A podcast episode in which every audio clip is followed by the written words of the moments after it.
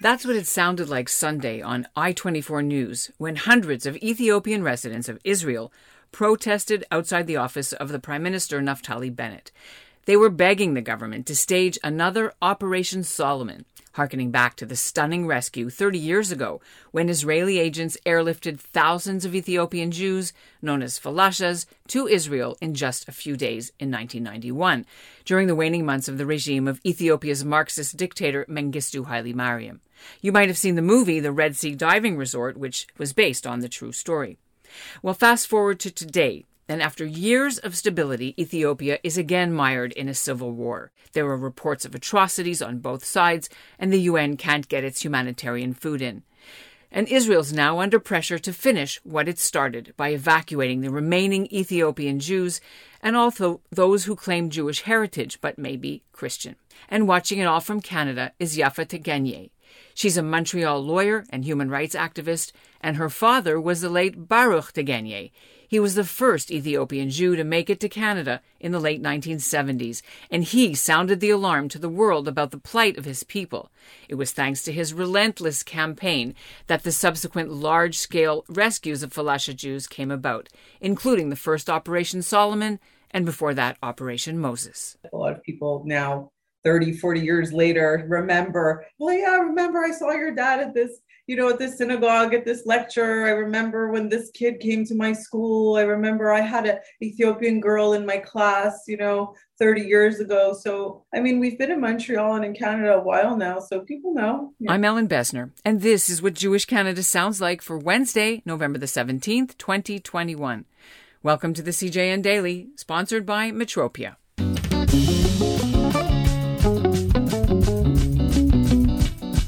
During the 1980s and 90s, Yaffa Tegegne's father was the most high profile Ethiopian activist urging the Jewish diaspora to support his ancient community. With ties back to King Solomon and the Queen of Sheba, some called them the lost tribe of Dan. As a young man, Baruch had to flee his native country when the regime tried to arrest him for being an Israeli spy.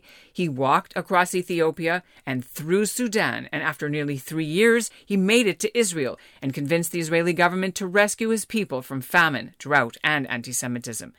But it took years before any of the large scale operations took place. So, in the interim, Baruch moved to Montreal, married a Canadian woman, Susan Mijakovsky, and they started bringing his relatives and cousins out, thanks to private sponsors in the Jewish community and the help of the Quebec and Canadian governments. The Ethiopian community in Israel is now 10 times the size it was when he launched his rescue efforts, and there is still a small one living in Canada. Baruch died in Israel over 10 years ago in December of 2010, and he was 66.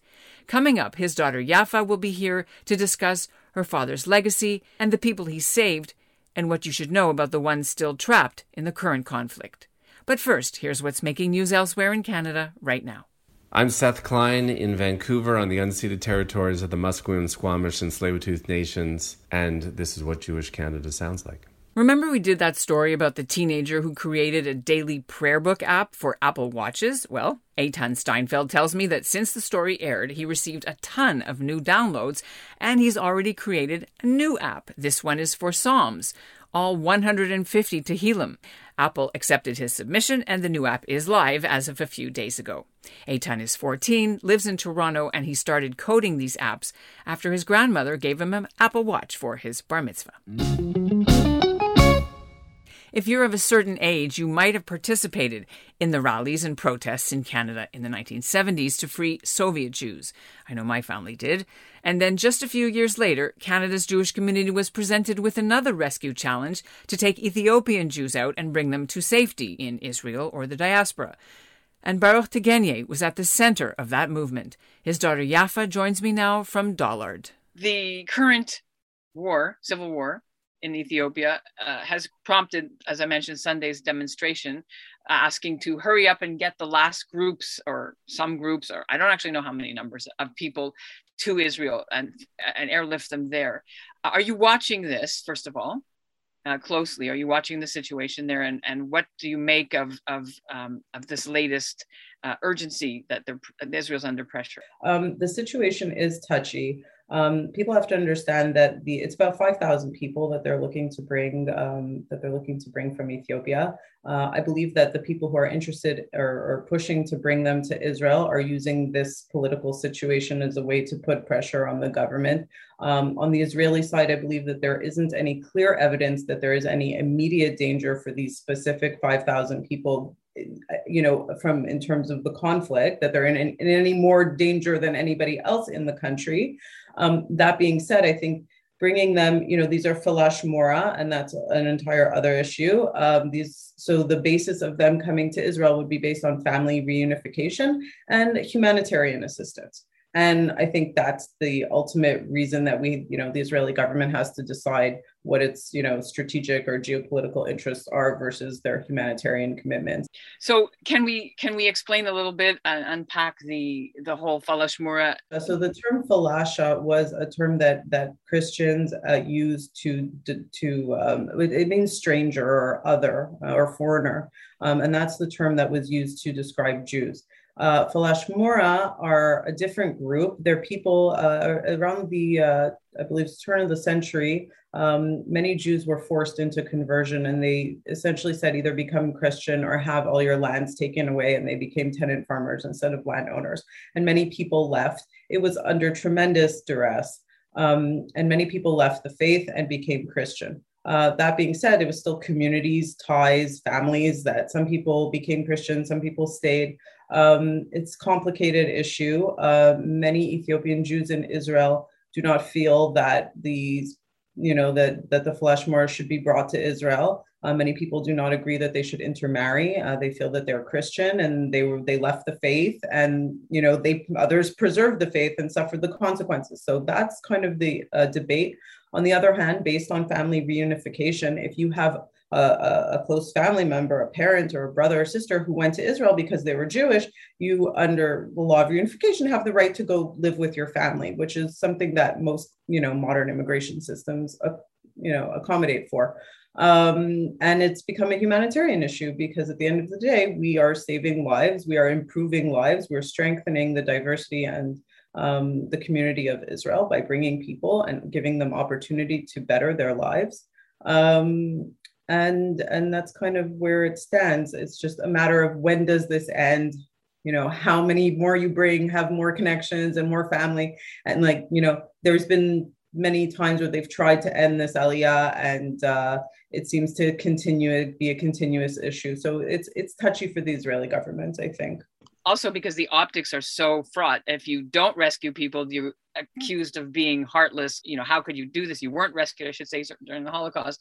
And then it causes more social problems in Israel too. So it's plus, do they need Ethiopia in that area for you know strategic reasons? There's yeah. a really good documentary called uh, Jerusalem, which I think uh, JNF is going to show sometime soon. I heard, um, but it really elaborates upon the details of the geopolitics and the you know the interest and strategy of Israel, uh, how much it invested in infrastructure and security and all kinds of technology in Ethiopia um, you know, uh, how essentially they really did have to pay for taking out the Jews and how that impacted the leader. He, you know, they paid him and he left, and it changed the history and of, of Ethiopia. You know, what do when you observe uh, your family or relatives and how things are uh, in Israel for the Ethiopian community? What are the two or three main challenges that uh, need to be fixed, in your opinion? Look i mean the I, it comes down to you know you are a visible minority no matter what and it doesn't matter how many waves of immigrants that you have from different countries in israel. Ethiopians after two three generations still look ethiopian. Um, so there is a certain it's definitely more difficult for them to escape um, the discrimination and i think that it's gotten better than it was necessarily for previous generations. Uh, there's definitely more integration into the mainstream, mainstream music, arts, culture. You know, you're seeing a lot of success stories. There's uh, surgeons, uh, two two judges, a new cabinet minister. There's a few ministers.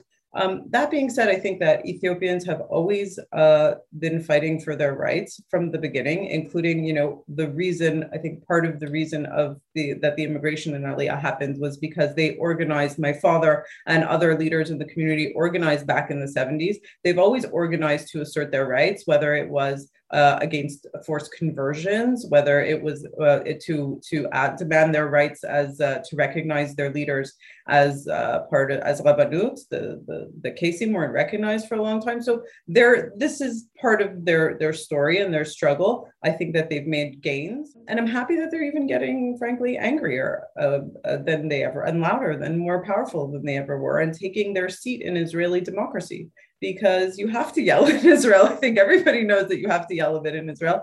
And um, uh, I think it's a good thing, and they should demand to be treated equally uh, and and have equal rights in Israeli society. I don't, you know, for them. I remember, and speaking to people who lived through that time uh, when uh, Montreal's Jewish community and also eventually Toronto's Jewish community started to uh, bring people to Canada and also uh, create awareness and lobby uh, for the plight of uh, Jews of Ethiopia. But it took a while to get the organized community to actually buy into this. There was uh, not a speedy response when your father was raising the alarm. Um, you know, do you remember what, or did he tell you what his frustrations were uh, trying to do this race against time to get them here? Um, I think that that was his you know constant struggle from the beginning of his experience of coming to Israel um, and and being an advocate in Israel and in his younger years. So he always understood that you know this is going to be the narrative. I'm going to go in front of all these you know established Jewish community uh, institutions and they're going to question me and they're going to throw these questions. It, it, wasn't new to him. Like I think the the, the how the reaction went was pretty standard uh, all around because he'd been doing this since he was really young. Um, on the other hand, I think it also is a reflection of the entire story in that there's always been people who have been skeptical and who have always resisted the idea of the Aliyah of the Ethiopian Jews. And there's always been people who are really open, really helpful, really supportive with money, with, you know, uh, uh, activism, or even taking people into their home. So it, that's that's entwined in the narrative whether you want to see you know if you want to see the racism that goes on in israel you want to see the success stories of the community as well. So it's always kind of that's how how it plays out i think uh, how the story plays out in general. Um, and i do but i do know it it was very difficult for him on a personal level to have to deal with that constantly because he was just trying to save his family literally just trying to get people out of one of the most desperate um, and terrible situations, uh, political situations in the world at the time. And for him, it was a matter of like life or death and pikuach nefesh. And people were kind of sitting here and debating, you know, from Canada whether they were Jews or not, or, or black, and all of this stuff. So I definitely warred him over time for sure. As we mark, you know, we're coming up towards the death of your dad you know how are you marking or is there anything that you will be doing um, for your father's legacy this year? So actually last year um, I, I, spearheaded a uh, scholarship program in his name at tel aviv university the baruch tegegne scholarship fund for ethiopian students. Um, and uh, we established a scholarship fund to assist uh, uh, Ethiopian students get higher education specifically in Tel Aviv at Tel Aviv University. We really wanted them to have that, you know, those access to higher level uh, academic institutions in Israel uh, because there was a low uh, attendance rate in both Hebrew U and Tel Aviv University. Um, so that's something that I worked on last year. Um, this year, I'm also uh, I, am consulting with the Goodman Foundation, and that's another family from Montreal that's making a huge donation and trying to establish further scholarship funds to uh, increase graduate level studies because there's a real lack of graduate level uh, Ethiopian graduates and masters and PhDs um, to uh, improve access to those fields. Um, and uh, we've all, and the Goodmans have also created the Orit, um, the Orit program, which is a special program within Tel Aviv University that is dedicated to preserving cultural, the cultural heritage and traditions and religious practices of the Ethiopian Jews, which are uh, dying out with the older generation. So um, that's what I'm doing. That's what I keep doing. That's what I did last year. Um, I think I honor my father's legacy as much as I can, whenever I can. Um, and um, oh, and there's also a basketball league, a really interesting basketball tournament that's happening this Friday in Israel. It is a Ethiopian basketball league with 28, I think it's 28 teams from across the country, and they're doing it in honor of my father this year. So lots of interesting things going on. Lots of um, yeah, lots of interest in this issue lately, and I'm happy. And that's what Jewish Canada sounds like for this episode of the CJN Daily, sponsored by Metropia. Integrity, community, quality, and customer care. Today's listener shoutout goes to Cheryl Genscher of Thornhill. And we'll close with a sneak peek at tomorrow's episode. This is actually going to be part two of our look at the anniversary of Operation Moses, which is coming up this weekend. On Thursday, you'll hear the untold but true story of the Canadian social worker who didn't wait for the massive airlifts like the ones we see in the movies.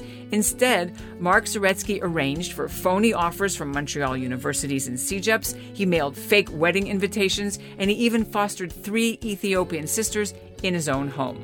And now a new research project is showcasing his heroic work. You know, people just opened up their homes to, to, to children to children from Ethiopia, and it came with a lot of of, of challenge. That was very challenging, I imagine, for an established family here in Montreal to come and say, "I'm opening my home. I accept that they're Jewish. I'm saving them from somewhere. They don't speak a language. They come with trauma. They come separated. Like it's it's a massive humanitarian uh, giving of yourself to do something like that, and it just kind of, I don't know, it just people just did it. It was it's unbelievable. The Limud Toronto Festival takes place on Sunday, November 21st. Limud features educators, performers, authors, activists, and innovators from around the world. The Limud Festival of Jewish Learning celebrates creativity, diversity, inclusivity, and discussion. Everyone is welcome. All tickets to Limud are pay what you can. Learn more at limud.ca.